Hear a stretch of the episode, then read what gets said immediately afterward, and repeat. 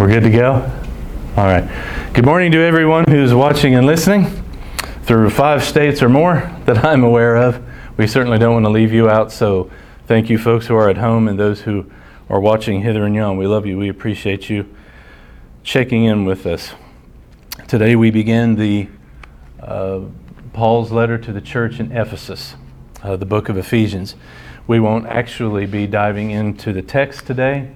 Uh, I'm actually going to use this Sunday morning to give you something of an introduction to the book, an introduction and background to the book, which I think is, is very important before we actually begin to work our way through the text. Um, every Bible study should be part sermon, every sermon should be part Bible study.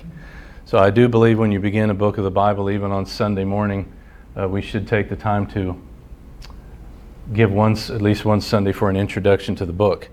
You know how we work on Tuesday nights. If we were studying the book of Ephesians on Tuesday nights, we would easily eat up two Tuesday nights or so with an introduction to the book. You shouldn't elevate it. Uh, I've said this many times. You should not elevate one book of the Bible up over another or up against another, but folks, this is a very important book of the Bible, a very important book of uh, the New Testament. So I certainly want to give it the respect, the reverence, and the attention that is its due. Before we go into our introduction to the book, as is our custom, I would like to take you to the Voice of the Martyrs prayer guide, give you a nation uh, to pray for this week, weeks to come. Please always remember these folks. But I bring them to your particular attention, of course, today and this week. These uh, believers are in Laos in Asia, Laos, or Laos. Um, first of all, forgive me. Let me put my reading eyeballs on, which I have forgotten, so that I will be able to acquaint you with the needs of our brothers and sisters in Laos. Also, uh, as this is Communion Sunday, it's a very important Sunday. I trust you've been preparing your mind and your heart for this sacred event, this sacred command that we as a body of believers observe every month. Sometimes I wish we did more than once a month. Probably sometimes we should. Uh, I believe the early church actually observed the Lord's Supper every single Sunday that they met. But uh, we're certainly going to take advantage of honoring that command this morning. So it's a very, very important time in the in the life of the life of the church. Now let me commit to you, our brothers and sisters in Christ who are in Laos. According to the Voice of the Martyrs ministry, this is a restricted nation. The government controlled Lao Evangelical Church, yes, a government controlled Laos Evangelical Church, is allowed to exist, but the communist government and Buddhist monks, interestingly enough, actively persecute Christians. Poverty, lack of infrastructure, and mountainous terrain also make evangelistic outreach quite a challenge. Thanks to bold evangelists, however, the Church of Christ continues to grow even as it experiences ongoing persecution. Most Laotians consider themselves Buddhist, but they practice an odd syncretistic version or combination version of Buddhism mixed with old tribal paganism or tribal animism. Most believers are persecuted by family members or village authorities who are concerned that Christians offend the spirits Isn't that interesting? Because spiritual warfare, that's part and parcel of what Ephesians is all about. Who are these spirits? Are they real? How are we to deal with them? Who's the real spiritual power and authority in this world? Very interesting that we're reading about this sort of thing when we begin the book of Ephesians, which is probably the most explicit book in the New Testament about the spirit world and spiritual warfare. The central government persecutes Christians occasionally, but there are signs of improvement. That's good news. Christianity is viewed as an American or Western religion, or as a tool of the CIA to undermine the Laotian regime. Now, how bizarre is that? Sounds thoroughly communist propaganda now, doesn't it? Many Laotians also believe Christians anger these spirits. Interesting. House churches and church buildings exist but the vast majority do not have a trained pastor. In most villages, no church buildings are allowed. If village leaders notice that a house church is growing, they will try to stop it. Christians often are unable to get jobs, most of which are through the government, and they commonly are denied medical treatment, education, and other social services. There are no open Bible schools in the country. The Laos Evangelical Church is the only government recognized church. Laos believers are often arrested and held for upwards of a week. Bibles are not sold in bookstores. Government sanctioned churches sell Bibles, and other organizations bring Bibles in with legal permission. It is usually not a problem to bring one or two Bibles across the border, but Christians encounter problems when they bring in large amounts of Bibles or distribute them in large numbers.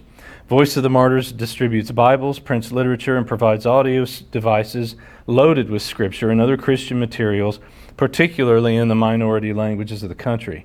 Voice of the Martyrs also responds to persecution incidents by relocating evicted families inside Laos and providing food and other immediate needs and providing additional help on a case by case basis. So please pray for these folks in this very troubled and distressed country. Life is certainly not easy for them there. So we should be uh, certainly doing all that, that we can to help these folks. And by the way, I, you're all well aware that from the very beginning, from the very founding of this church, we've given the voice of the martyrs. But uh, from time to time in, in our donation, if you want to earmark our particular donation of a particular month or particular quarter to help believers in a particular country or what have you, I believe you can do that, so we may. But of course, giving to their general fund, it's, it's going to reach these folks. But if you want to help with a particular need in a particular country, we can, we can mention that as well. With that, let's go to prayer. Sovereign Lord God, our Heavenly Father, thank you for this beautiful day which points to the world to come.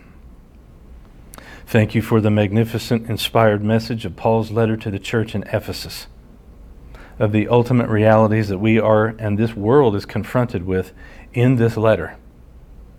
This letter, which gives us the meaning and purpose of the universe. You are the meaning and purpose of this universe Father, Son, and Holy Spirit.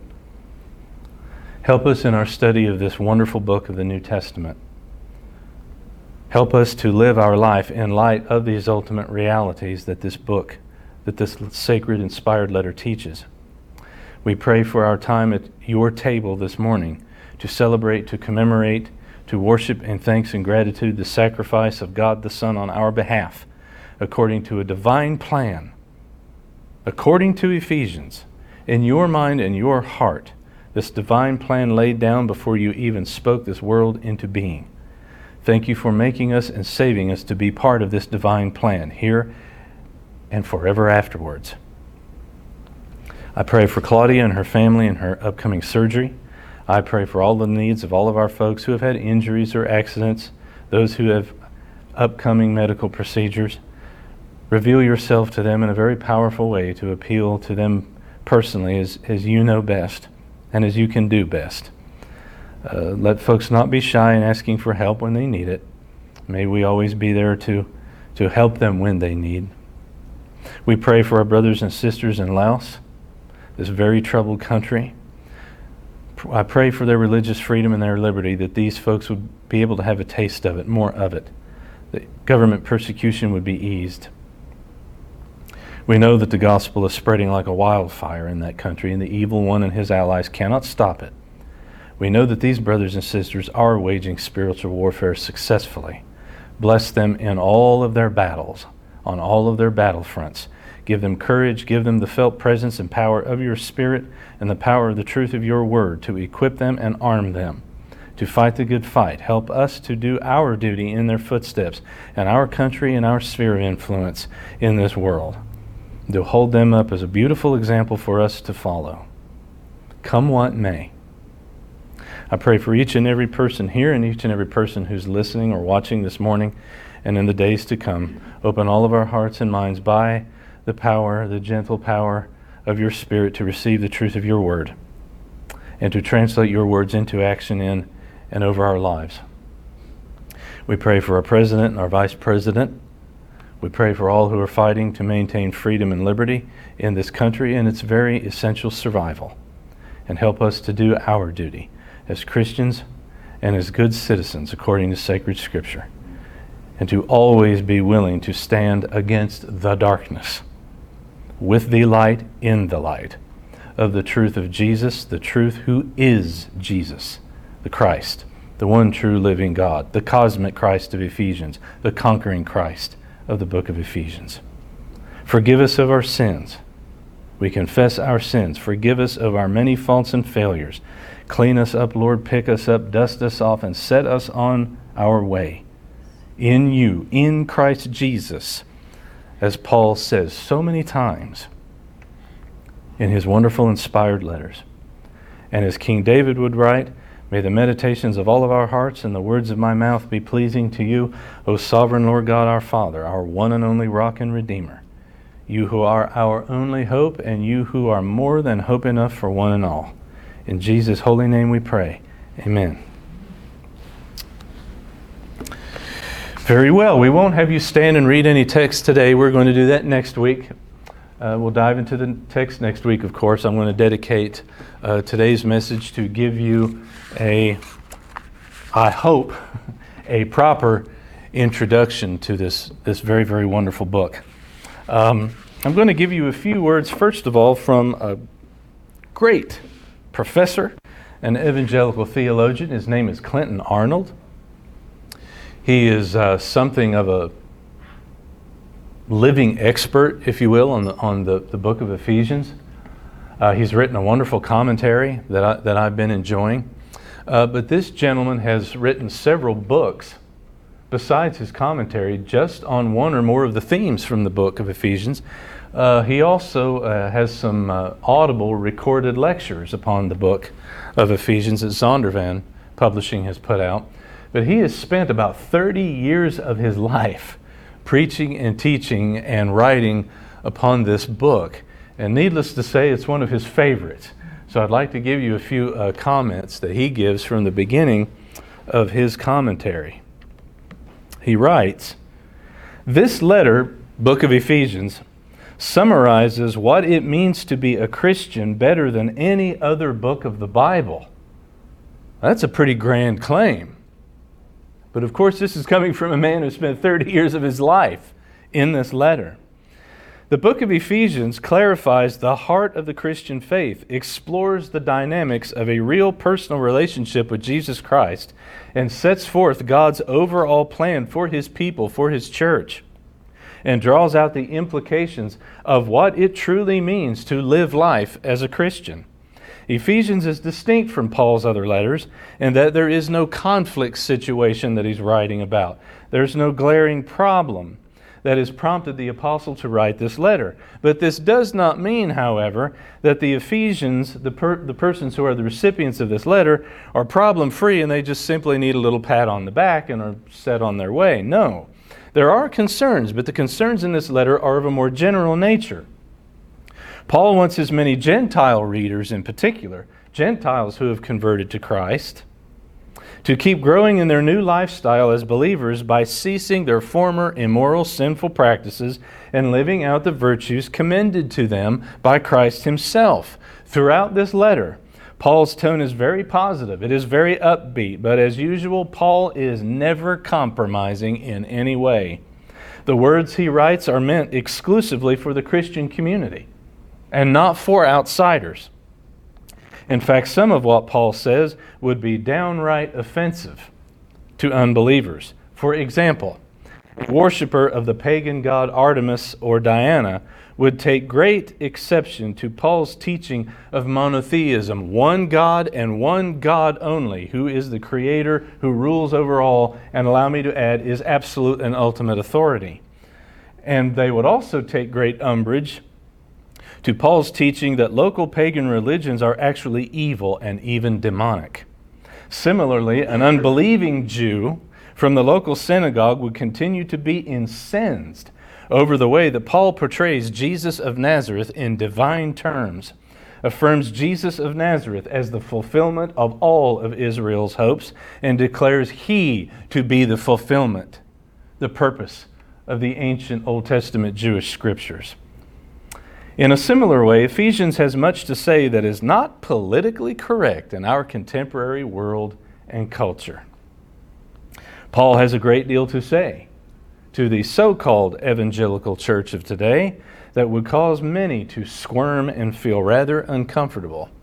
When we carefully examine this letter, it's remarkable how many issues this letter addresses that are still hot topics and issues in today's church.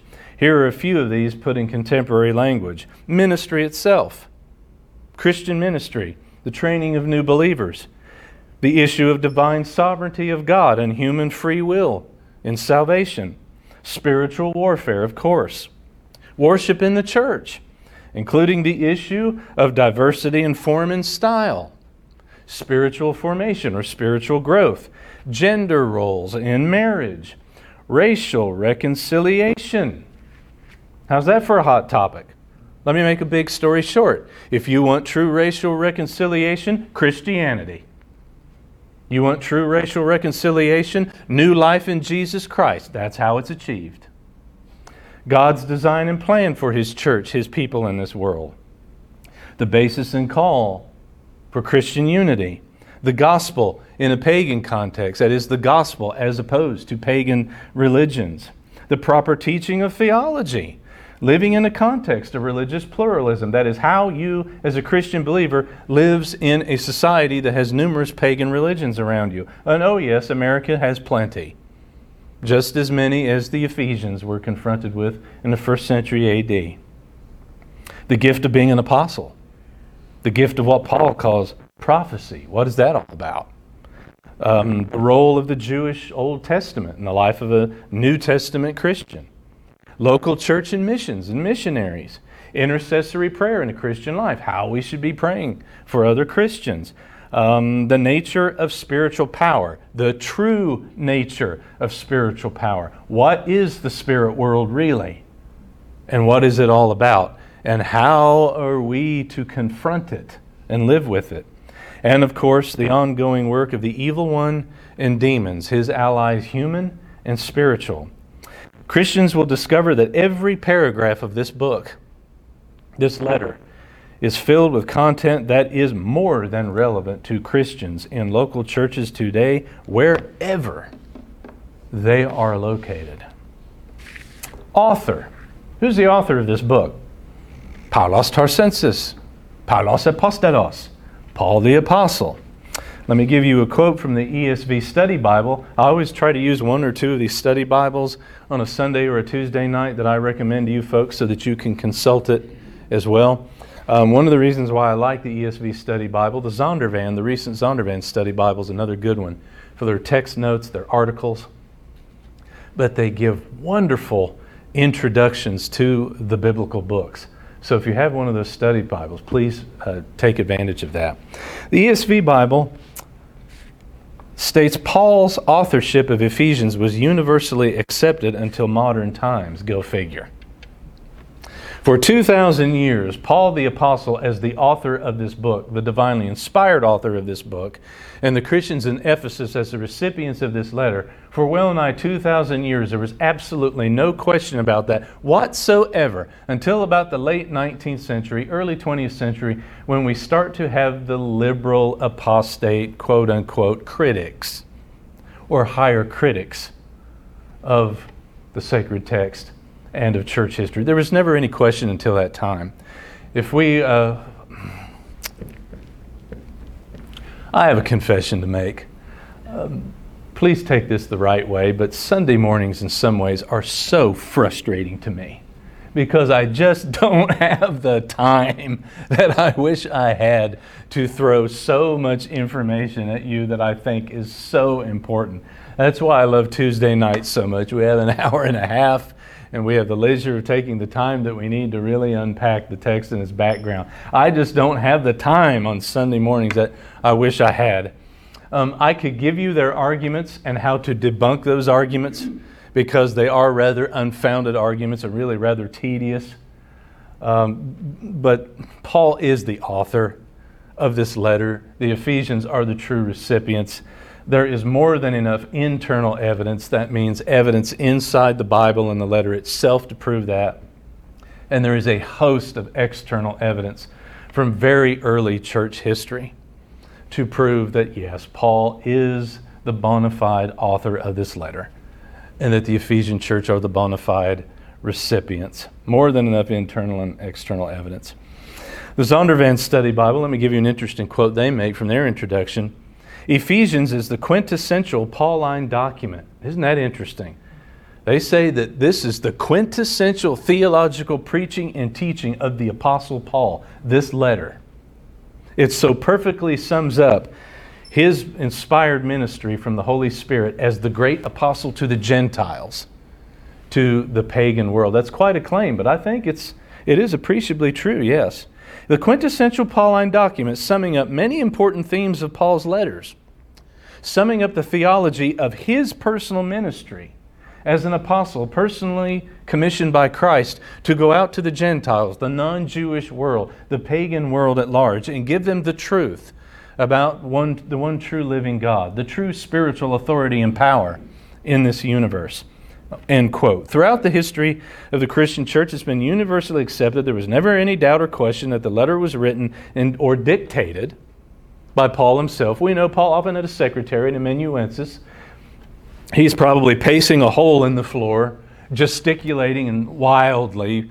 Paul must have been, I mean, we know what an on fire personality he was, while um, Timothy or one of his other scribes must have been absolutely burning up the papyrus as the Spirit inspired the apostle. I would love to have been a fly on the wall, wouldn't you, when some of this was taking place?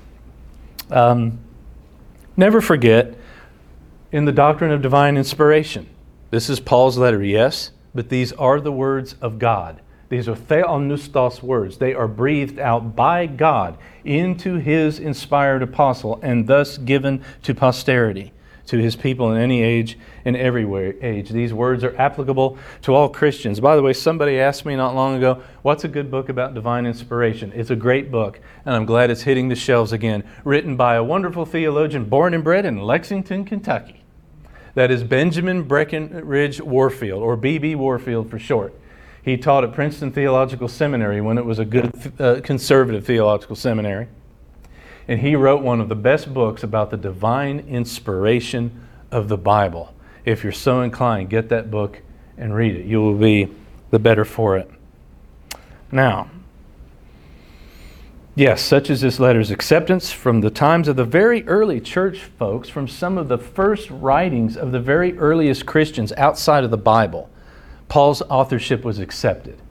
In the Ephesian church, as the initial recipients, all of this was accepted by our church fathers and early church historians. Now, Paul wasn't the only person who had a hand in establishing the church of Ephesus, but he was the leader.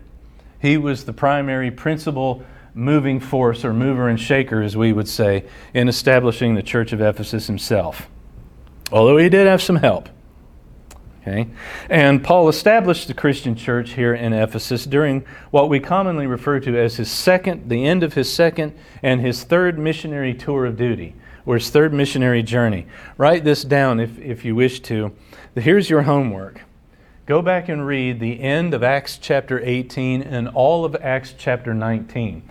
The, this is one of the most tumultuous and dramatic, and if I may use the word, exciting chapters in the book of Acts. Uh, the gospel of Jesus Christ did not come into Ephesus quietly.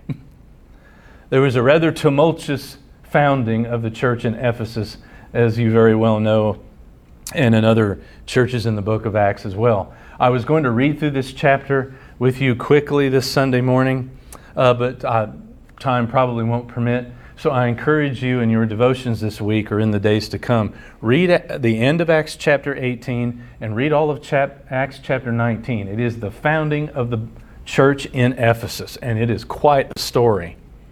And that will help you with the issues that Paul is addressing in this letter to this church that he writes about 10 years later after it was founded. In fact, next Sunday, perhaps uh, together, we probably will read through this chapter just to put it in your mind. And we probably will be referring to these chapters in the book of Acts from time to time as we work our way through the book. Paul served and ministered in Ephesus for a total of about three years, or a little more than three years, before moving on to found churches and to spread the gospel elsewhere. He was in Ephesus about AD 53 to about AD 56. And this became a very, very important Christian uh, community. The Christian community in Ephesus was, needless to say, very near and dear to Paul's heart. And Ephesus, in time, became an extremely important, even strategically located home for the early Christian church. Ephesus was at a crossroads which connected the Eastern Roman Empire with the Western Roman Empire. And this is one of the reasons why Christianity was so strategically located there. It allowed the gospel to spread and thrive and grow rapidly in a relatively short period of time. Now, date, when was it written? Letter was probably written about 80, 60 to 62, roughly 10 years after the church was founded, maybe not quite. And it was written during Paul's two year house arrest in the city of Rome. He wrote this letter in the situation and circumstance that you find him in in Acts chapter 28, ending the end of the book of Acts.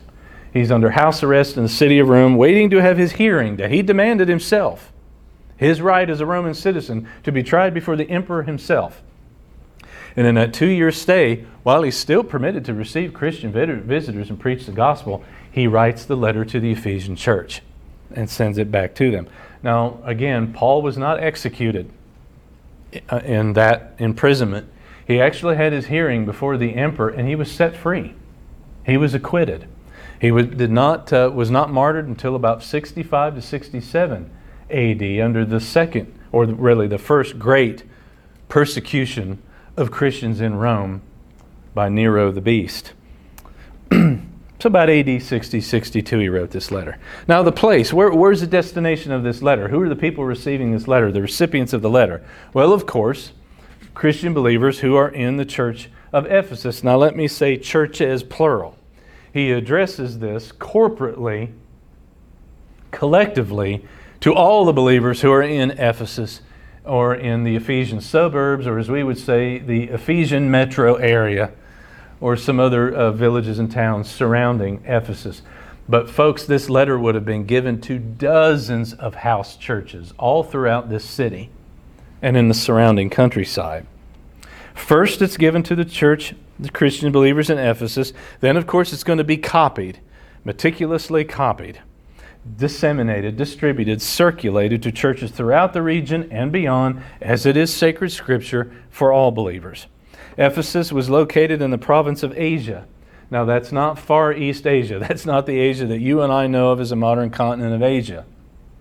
When Paul speaks of Asia, he means the province, the old Roman province of Asia in the Mediterranean world of the Roman Empire, the first century AD. And uh, the old province of Asia is located in what is now west southwest Turkey, the modern nation of Turkey, on its west southwest coast. That's, that's the Asia that Paul is speaking of. That's where Ephesus is located. Um, about three miles inland from the Aegean or the Mediterranean Sea. Now, Ephesus is a major tourist attraction to this day, a major worldwide tourist attraction. I understand there's probably hundreds of, well, I don't know if it's that way now, but uh, well, maybe it is. Uh, generally, hundreds of thousands, if not at times, they say a million or more people may visit the ancient ruins of Ephesus in Turkey. Major tourist attraction for people the, the world over. In fact, sorry, I apologize to you folks watching as the screen is over here, but if you folks who are present draw your attention to the screen, there are some of the magnificent ruins from the magnificent ancient city of Ephesus. Now, many of these ruins were built a century or so after Paul founded the church, but yes, if you go and visit Ephesus, if you're fortunate enough to do that, and you walk the city, folks, you will be looking at the remains of the very city that Paul the Apostle preached the gospel to and wrote this letter to. Some of those buildings are the very buildings standing at the time that Paul was in the city and at the time that this church was founded. And probably in our journey through the text, Bernie and I will be putting numerous photographs of the ruins of Ephesus and describing their, their meaning and significance to this letter. Some of the finest examples of ancient ruins of a city from antiquity are found in the city of Ephesus. I cannot tell you how much I would like to get over there and walk through that city. I believe there's a couple members of our congregation. I believe Lynn has been there. I know my Uncle Ken and Aunt Judy have been there. But I, I would love to go myself. It's a magnificent place. Everybody I've spoken to has been there. They say it's, it's absolutely magnificent because it's a place that you can walk through. And even now, you really do feel like you're rubbing shoulders with the ancient world and with the world of the Bible and those who walk through the pages of Scripture. Um, Ephesus was a very old city by the time Paul arrived there. In fact, by the time Paul preached the gospel in Ephesus in the first century, Ephesus as a city was already at that time older than our country. Ephesus was about three or four hundred years old by the time the gospel reached this city. Many notable persons from the ancient world visited this city, traveled through it, and stayed there. Here's a few of them whose names you might recognize. By the way, this town, I've, I thought this was interesting. It was not settled by native Anatolian people. Uh, Ephesus was actually a Greek colony led by an Athenian prince, a man named Androclus, and he brought a colony of Greeks over to found this city centuries before Paul arrived there. Here are some of the names who saw this city. Xerxes, the great Persian prince, who is in the Bible, Alexander the Great, and likely is not his father, Philip of Macedon, the controversial Greek general Lysimachus, the old Anatolian, uh, very rascally prince who gave the Romans a real fit for some time, Mithridates, called the Poisoner, or the Poisoner King, uh, the controversial Roman general and senator Sulla, Julius Caesar was in Ephesus, Pompey the Great, the Roman general who conquered Palestine and put the ancient land of the Jews under Roman rule. Pompey the Great, who became a rival of Julius Caesar in the Roman civil wars, he was in Ephesus. Mark Antony saw Ephesus. Cleopatra saw Ephesus. Emperor Augustus saw Ephesus. All of these people stayed or traveled through this very important city. So now you understand why when I tell you that Ephesus be- became one of the four or five most influential and wealthy cities in the Roman Empire in time.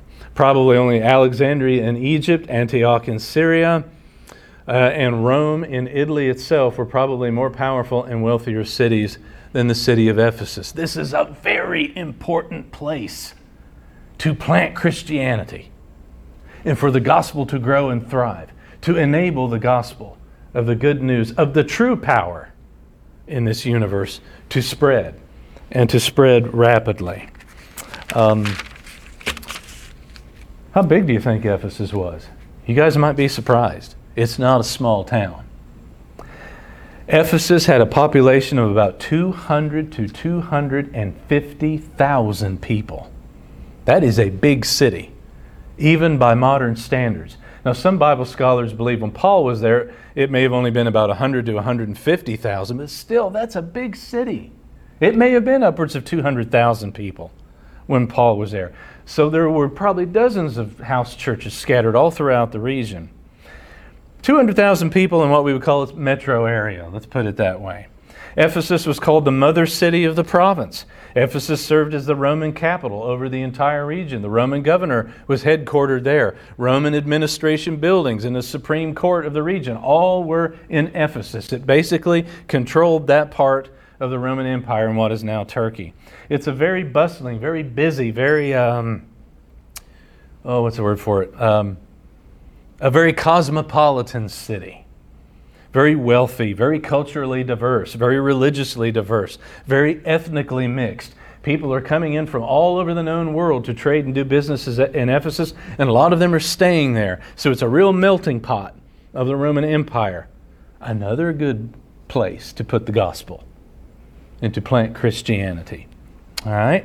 Um, very important trade city, again, as I mentioned earlier, for conducting the Eastern Roman Empire with the Western Roman Empire. It had an important harbor on the Cayster River, which is all silted up now. It's one of the reasons why the city went into decline. It, there were some very bad earthquakes that occurred there. That led to the city's decline, unfortunately, as well.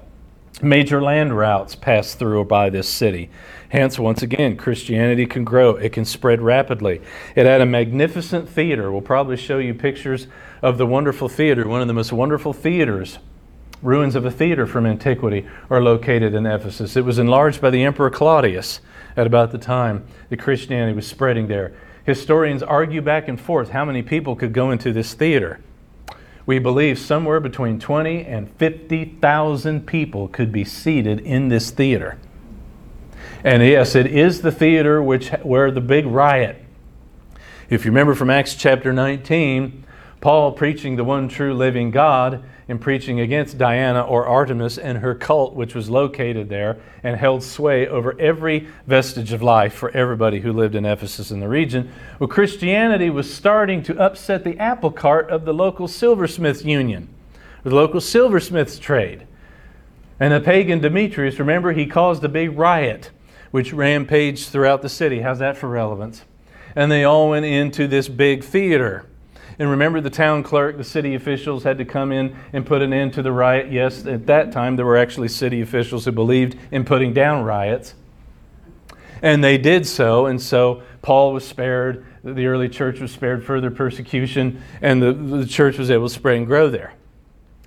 Magnificent, grandiose theater. Also, it had a magnificent public square, a marketplace, the Agora. And it was the place where, if you remember, all of these folks that had converted to Jesus, had converted to Christ, they brought in their books of magic and the occult.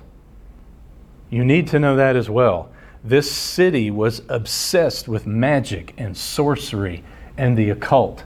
And that's why one of the major themes of this letter is the spirit world and who is the real spiritual power in this world, in this universe. And probably in that marketplace, according to Acts 19, or where all of these converted pagans brought in their magic books, their books of the occult, and burned them in a public display in the marketplace. And what does Paul say, or Dr. Luke says it was worth about 50,000 pieces of silver, drachma, probably 50,000 days' wages? A fortune, the exorbitant sum of money. All of these events took place there. Also, and I'll bring this up from time to time because Paul goes head on with the cult of Diana or the cult of Artemis in this letter. Artemis or Diana was a very influential Greco Roman god. And the temple of Artemis and Diana was located in this city. And even in its time, this was considered to be one of what we refer to as one of the seven wonders of the ancient world. It was a magnificent temple. It was considered as something of a bank for the region. And the cult of Artemis held influence over everyone in Ephesus and the surrounding region. The temple of Artemis was it was four times the size of the Parthenon in Athens, Greece, to give you an idea of the size and scope and that is the physical magnificence of this temple. And Paul is going to lock horns with this cult head on with the truth of the one true living God, the one true living power. More upon the city and facts about the city as we work our way through the text. Now, what's the occasion? Why in the world did he write this letter? Well, as I read to you from Clinton Arnold's quote earlier, um, there's no real conflict or immediate problem in that church that John has to address, like John had to address in his three letters that we just finished. The message and themes of this letter are Yes, first for the Ephesian believers, we'll take note of that, but for all believers in any and every age and place. Some of the New Testament's greatest themes and passages are in this letter. Some of the most oft quoted and beloved passages in the New Testament are in this letter. Um, so it's not just written to address a particular problem, it's what you would call a theological masterpiece, a theological treatise. I would say, next to the book of Romans, this is the most important letter that Paul wrote under the inspiration of the Spirit. It's a theological masterpiece. There's bad manifestos in this world, and there's good manifestos in this world. Some have called the book of Ephesians a good manifesto, a Christian manifesto for the church, a manifesto of Christian truth, doctrine, theology, instruction for life. Let me give you a little remark from Purpose, Occasion, and Background, that section of the introduction to the book of Ephesians in the ESV Study Bible. I love these remarks, right on the money. The book of Ephesians articulates very important general instructions for Christians about the truths of the cosmic redemptive work of God in Christ, the unity of the Christian church amongst many diverse peoples, and proper conduct in the church, in the home, and in this world. Unity and love in the bond of peace marks the work of our Savior, as well as a Christian's grateful response to God's grace in their lives. Ancient Ephesus forms a very appropriate background to this book because of this city's fascination or obsession with magic and the occult, as I mentioned earlier. This helps explain Paul's emphasis on the power of God, the power of Christ over all spiritual authorities, good and evil and on Jesus Christ's triumphant ascension as head over his church, as head over all things in this world, in this age, and in the age to come. The Ephesian believers needed to be reminded of these things in order to remain resolute in their allegiance to Christ. Christ as the supreme power in this world and in their lives. And you and I need to be reminded of these things constantly for exactly the same purposes and reasons. Now, let me quickly, relatively quickly, give you two of the overarching themes of this letter. Most books of the Bible have one or two themes which covers the entire book in which any other topic or theme flows from those major themes. Does that make sense? Let me give you two of the major themes and then a couple of the other topics that Paul gives us in this letter that flows out of those. One, Folks, Jesus Christ, the ancient Jewish Messiah, the ancient prophesied one, the one who is the cosmic Christ, the one who is second person of the very being of God. He is at the heart, the core, and the center of this book as the ruling authority in and over this universe. That's why theologians often refer to the Christ, the Jesus that Paul preaches in this letter. He is the cosmic Christ the Christ who has authority over all of the universe and whose person and work affects the entire universe and everything in this universe. He is the cosmic Christ, the conquering Christ. By his person and work, he has been, is now reconciling all of creation to himself and to God the Father. That is an enormous story. Enormous story. Number two, the Lord Jesus Christ has and is uniting his chosen, redeemed people from all nations and all ethnicities from all over the world, reconciling themselves, reconciling them to one another and to himself and to God the Father as his church. This great accomplishment is accomplished through the will, the decree, the power, the plan, the sovereign working of the triune God, Father, Son, and Spirit. The blessings of God's work, Christ's work. Now, this is personal. This is how you and I appropriate this work for ourselves, this accomplished work of Christ. The accomplished work of Christ, this reconciling work of Christ, you receive it, you appropriate it. His people receive and appropriate this by faith alone, through God's grace alone. Sola Christos, sola gratia, as the reformers would shout at the time of the Reformation. I quote the ESV Study Bible again. In light of these great truths, that is, in light of the truths of what Paul is going to teach you in this letter, what's the result? How should we be living? Christians are to lead lives that are a fitting tribute of gratitude to their great Lord. End quote. Now, other themes or sub themes, key themes in the letter. Once again, some of the greatest in the New Testament. Ephesians, let me make this remark too. Ephesians, like the book of Romans, is a commentary on the gospel. It's a very in depth commentary of the gospel. Who Jesus is, what he accomplished. What does all that mean? What in the world does all that mean for you and I? What does it mean to the world around us? What does it mean to this universe?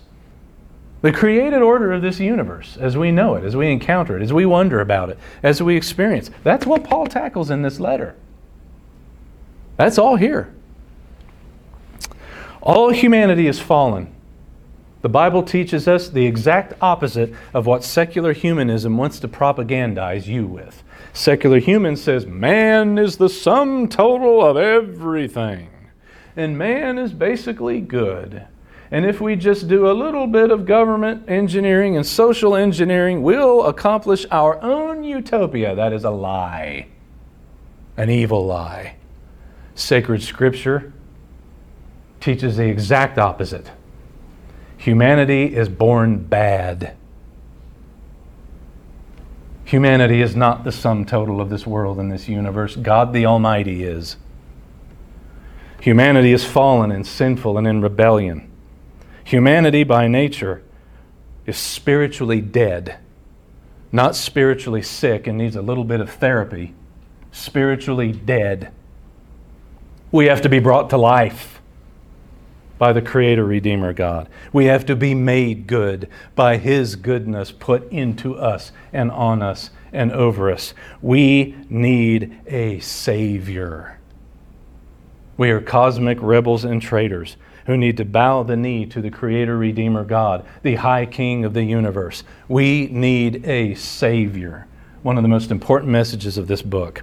Two, God predestined. Yes, He predestined. He predetermined by divine plan, by divine decree, by divine fiat, His elect, His chosen people to be drawn out of His world that He would redeem and draw or reconcile to Himself according to the counsel of his own perfect will. And this is a divine plan from before he spoke this world into being. How's that for enormous in scope? Third sub theme God's lavish, extravagant grace, his mercy, which we do not deserve, by way of Christ, saves sinners. This free and unmerited gift is appropriated again by faith in Jesus Christ alone and by God's grace alone. You and I do not earn it, and we cannot earn it. It is a gift of God. Fourth theme Christ's work on earth. Yes, God Almighty did take on a human body and a human nature at the perfect time in the divine plan.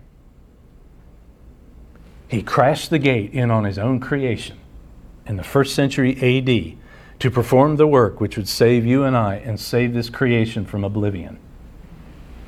Christ's work on earth, his work of redemption, was and is part of this plan of cosmic reconciliation and his exaltation over everyone in this age and in the age to come. Another theme, this reconciliation. More on what in the world does that mean? Well, more on that later. This reconciliation work, this redemptive work of Christ, it includes creating a called people, a unique people, a new humanity, a new type of humanity altogether in which unites people from all over the world, from all ethnicities, Jews and Gentiles, brings them together to be truly one people, one church, one body, one kingdom, a new creation, a new people who will inhabit a new creation. Another theme Christ called redeemed people are, this may sound familiar to you, coming off of John's letters, born again, born of God raised from spiritual death to spiritual life, a life pursuing holiness in thought and word and deed. And so, if we have that new life, we must reject, we must make a clean break with our old life of immorality or sin and rebellion, our old ways. A seventh theme this new holiness of life includes recognition and submission to proper, legitimate, God established authorities not necessarily the world's established authorities, but God's established authorities. And those who are in God's established places of authority must exercise very loyal, nurturing care for those in submission to those God ordained authorities. Next to last of the smaller themes God, by way of Christ, He gives you very important gifts, Christian believer. He wishes to. Because of the work of Christ, by the power of His Spirit, He gives very powerful, effective gifts for the mission, spiritual gifts and otherwise, to bring about health, to bring about well being, unity, growth, and maturity in His church, and to further the triumph of the gospel, the good news of the person and work of Christ in this world. And last sub theme of all, spiritual warfare in this world. And here you have one of Paul's most famous and favorite metaphors for living the Christian life the farmer, the athlete, and the soldier. Man, does he use the metaphor of the hard fighting, hard campaigning soldier in this letter. Remember, this life, this side of eternity, it's half battleground and it's half pilgrimage. The holiday, I'm here to tell you, comes hereafter. And he arms you and equips you in your campaign, in your march, as a Christian soldier in this world. Christ gives metaphorical spiritual arms and armor for you to fight, to defend and protect that which is true and that which is right, and to do battle against evil, to do battle against the attacks of our ultimate spiritual enemy, the evil one and his allies, allies human and allies spiritual. Now, a few words about Jesus again. I heard some extremely distressing news this week you got to watch polls. Basically, I think all polls are basically a bunch of baloney, not to be believed. But some you can put a little bit of faith in it. I think this was a Barna poll, and you even have to be careful with Barna's polls, frankly. But apparently, this uh, poll that the Barna group took said that about 30% of people in this country who make the claim to be a Christian or make the claim to be an evangelical Christian. About 30% of them or so believe that Jesus was a great religious teacher and a great religious leader, but that he is and was not divine. That's a very serious problem. That's one of the reasons why I want to proclaim the book of Ephesians because the book of Ephesians proclaims Jesus Christ as divine, the cosmic Christ, who had a hand in creating this universe, who is running this universe now, and will create a new universe and bring this one to its completion in the one that is coming. He is divine. He is the second person of the one true living God the spiritual and the author- spiritual power and authority over all in this universe and what it contains. He is the cosmic Christ. He is the meaning and purpose of your life and mine. He is the meaning and purpose of this universe. He rules over all. He is the divine cosmic authority over this universe and everything in it. He is now exalted above any and every other spiritual power and power in this world. He is what the ancient theologians would call the conquering Christ. Now, the book of Ephesians, the letter of Ephesians, uses this expression, in Christ. This is one of Paul's favorite expressions. And it's a bit of a shorthand expression for being bonded or united to Christ and what that means. Paul uses this expression in Christ perhaps more than in any other letter that he wrote, maybe with the exception of Colossians. And this expression refers to one's relation to Christ in relation to Christ. In Christ means your relationship with Christ. In Christ means the believer's new identity in Christ. This expression also has much to do with the truth that Paul teaches in this book. Jesus is the head, he is the purpose of his new creation because of what he accomplished in his work, in his incarnation. Jesus is what Paul refers to as the second representative head of the human race. He is the representative head of a new humanity, a new human race, this new redeemed people. Adam, our mutual ancestor, was the first representative head of the human race, and he blew it. He failed. Jesus, in his perfect humanity and his perfect deity, he became the second representative head of the human race. And he did not fail, he triumphed. His redeemed people, therefore, have new life in Christ due to his person and work. So those who are in Christ have a real relationship with him. They have received this new birth, this new life. So therefore, they're part of this new creation, this new humanity. They participate in his death and his resurrection and his eternal life. Did you know that? I hope you do. You have participated in the death burial, and resurrection of Jesus. If you are redeemed, He took your sin, your old life, your spiritual dead life, the hell that we all deserve. He took that upon Himself on His cross in His death. We participate with him in his resurrection. Because he rose from the dead and conquered death, you and I will rise from the dead and conquer death. Because he has eternal life and he is eternal life, you and I participate in his eternal life. He gives us eternal life. Those in Christ have a new identity. Do you understand? You should be able to understand this already from what I've said so far this morning. This changes everything in your existence, absolutely everything. Influences and changes everything. Ephesians teaches that Christ's work is cosmic. It affects the entire universe, folks, all of creation. You can't get a bigger story than that, bigger message than that. Now, the church, the ecclesia, a few words on that, trying to Oh gosh, I wish this was a Tuesday night. Mm-hmm. It's such a wonderful book. I have so much to give you in so little time on a Sunday morning. It just drives me crazy. Please forgive me. Um, the church. Man, this is a book that tells you what the church really is. What you and I are as the church, as individuals and corporately, uh, collectively, the ecclesia the church, the called out ones, a called out assembly, called out of this world for a plan and a purpose. This uh, also refers to the local church, but a lot of times in this letter, when Paul means church, he means the church universal, the worldwide church, all believers all over.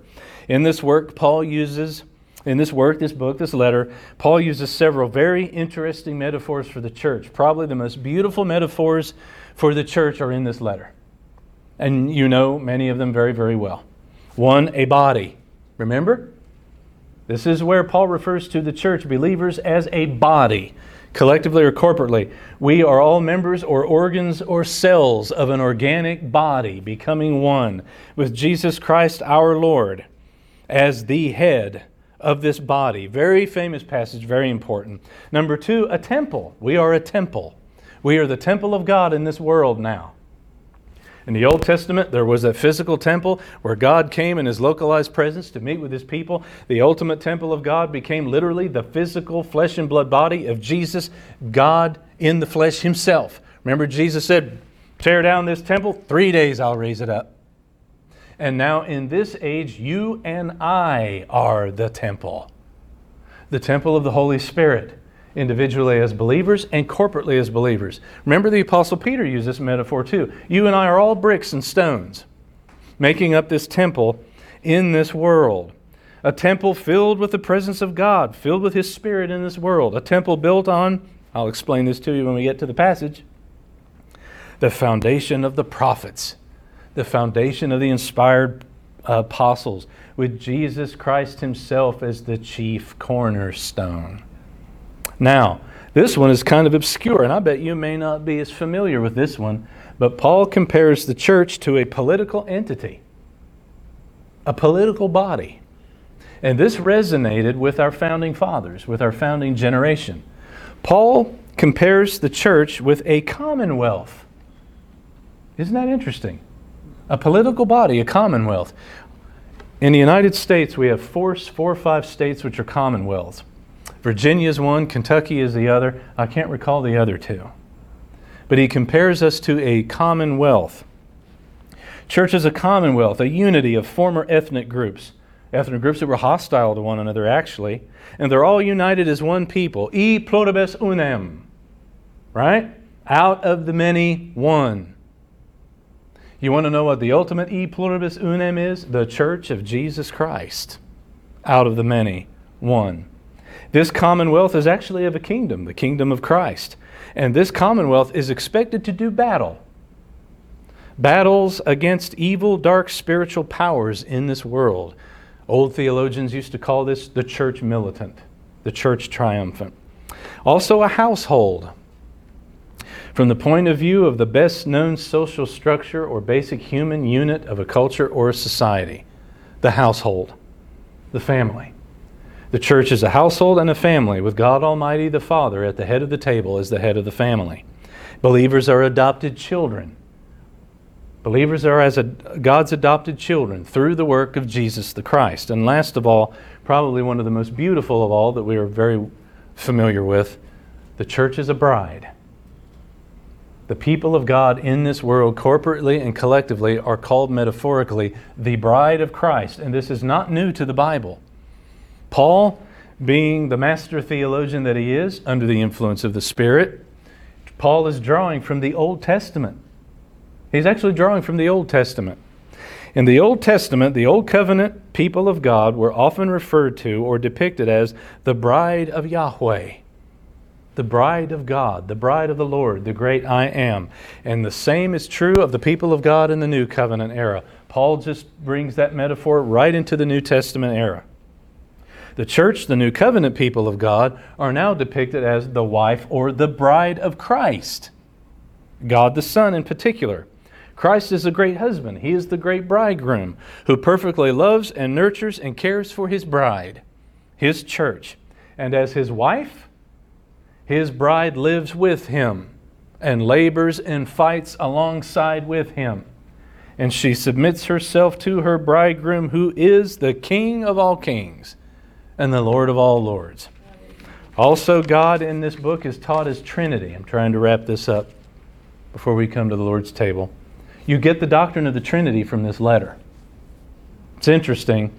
The book of Ephesians, unlike, say, the Gospel of John, the Gospel of John explicitly, in very rich and vibrant language, teaches that God is a Trinity. One God, one in nature and essence and being, and yet in his personhood he is three. Three distinct persons who yet are one in nature, essence, and being. That deep and beautiful mystery of God as Trinity. Paul doesn't explicitly state it in this letter, but he does use some Trinitarian terms or language. Paul most certainly teaches the doctrine of God as a Trinity in his letters, and yes, I believe he does teach the doctrine of the Trinity in this letter. Paul implies the Trinity heavily. He uses what um, some theologians call highly suggestive Trinitarian language in the letter. Paul highlights the work of God in this world or in his universe as being Trinitarian, performed by Father, Son, and Spirit.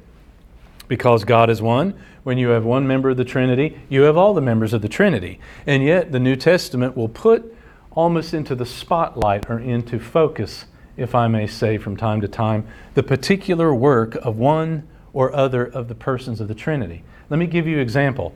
Your salvation and my salvation was won on the cross by Jesus, and we're going to commemorate that by going to the Lord's table here in a few minutes.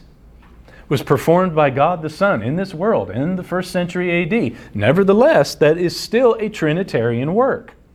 Here's how it's a Trinitarian work. Yes, when you have Jesus, you have the Father and the Spirit, yes, in His perfect deity, but also this way. Before God the Almighty spoke the universe into being in his mind and his heart, he devised the plan for this creation.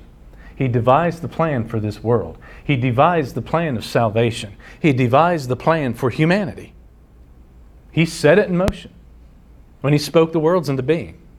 Now, at the perfect time in history, in the first century AD, God the Son, in his incarnation, invaded his creation to perform the work of redemption, to reconcile all things in this universe to himself. And when the Holy Spirit arrived on the day of Pentecost, riding on the coattails of the work of the Son, pardon the expression, the Spirit who's sent by the Father and the Son, the Spirit's work in this world is to bring the work of the Son and the decree of the Father to your soul and to mind to bring us from spiritual death into spiritual life. That's how it's a Trinitarian work. Never forget that. Never forget that. You see, he bases the unity of the church as one upon Father, Son, and Spirit as one. The unity of the Trinity is the basis for the unity of Christian believers. Yes. In conclusion, I hope you have come to the conclusion just this morning that the book of Ephesians is some of the deepest water that a person can possibly sail through in the New Testament. When you're plumbing the depths of the water in the book of Ephesians, you are plumbing very deep theological water indeed. A very important book for us to know and to have a handle of. One of the things I like about this book, last remarks for today. The book of Ephesians is, yes, a very excellent book for you to apply to your life.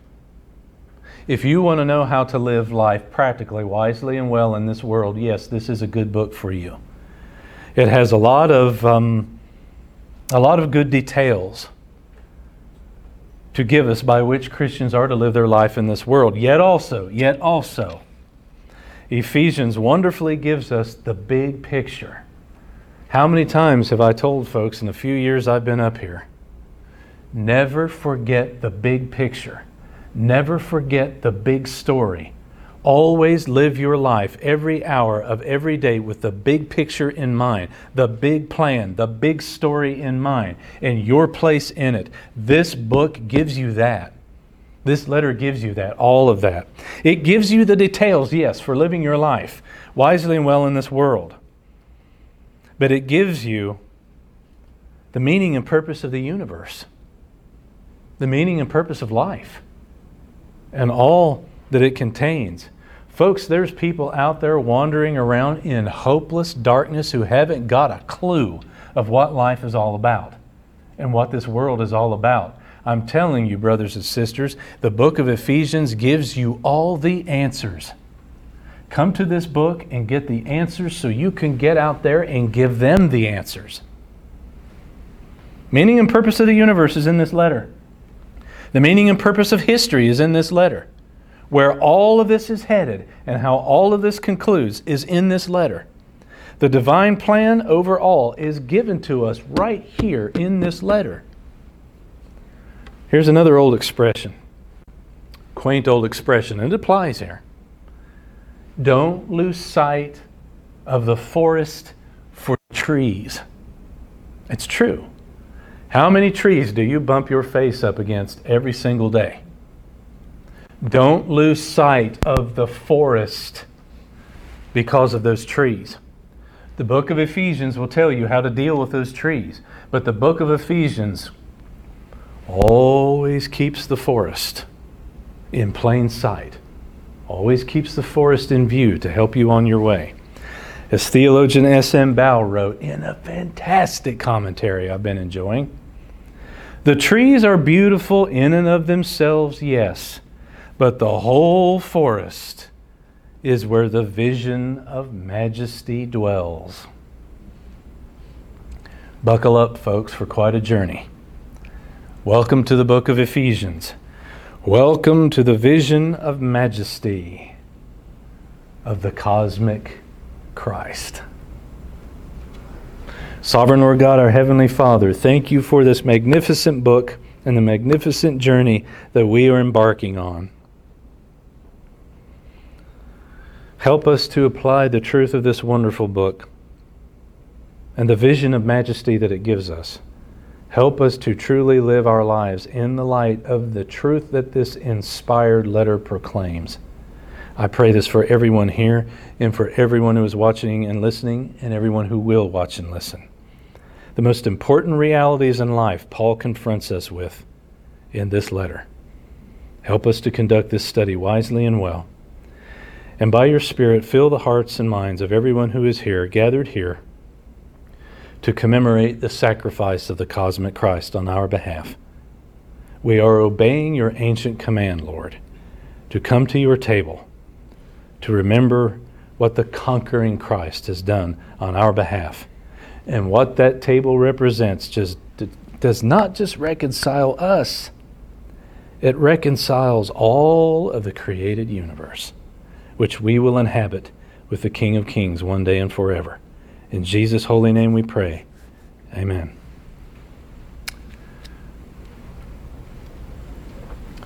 To prepare for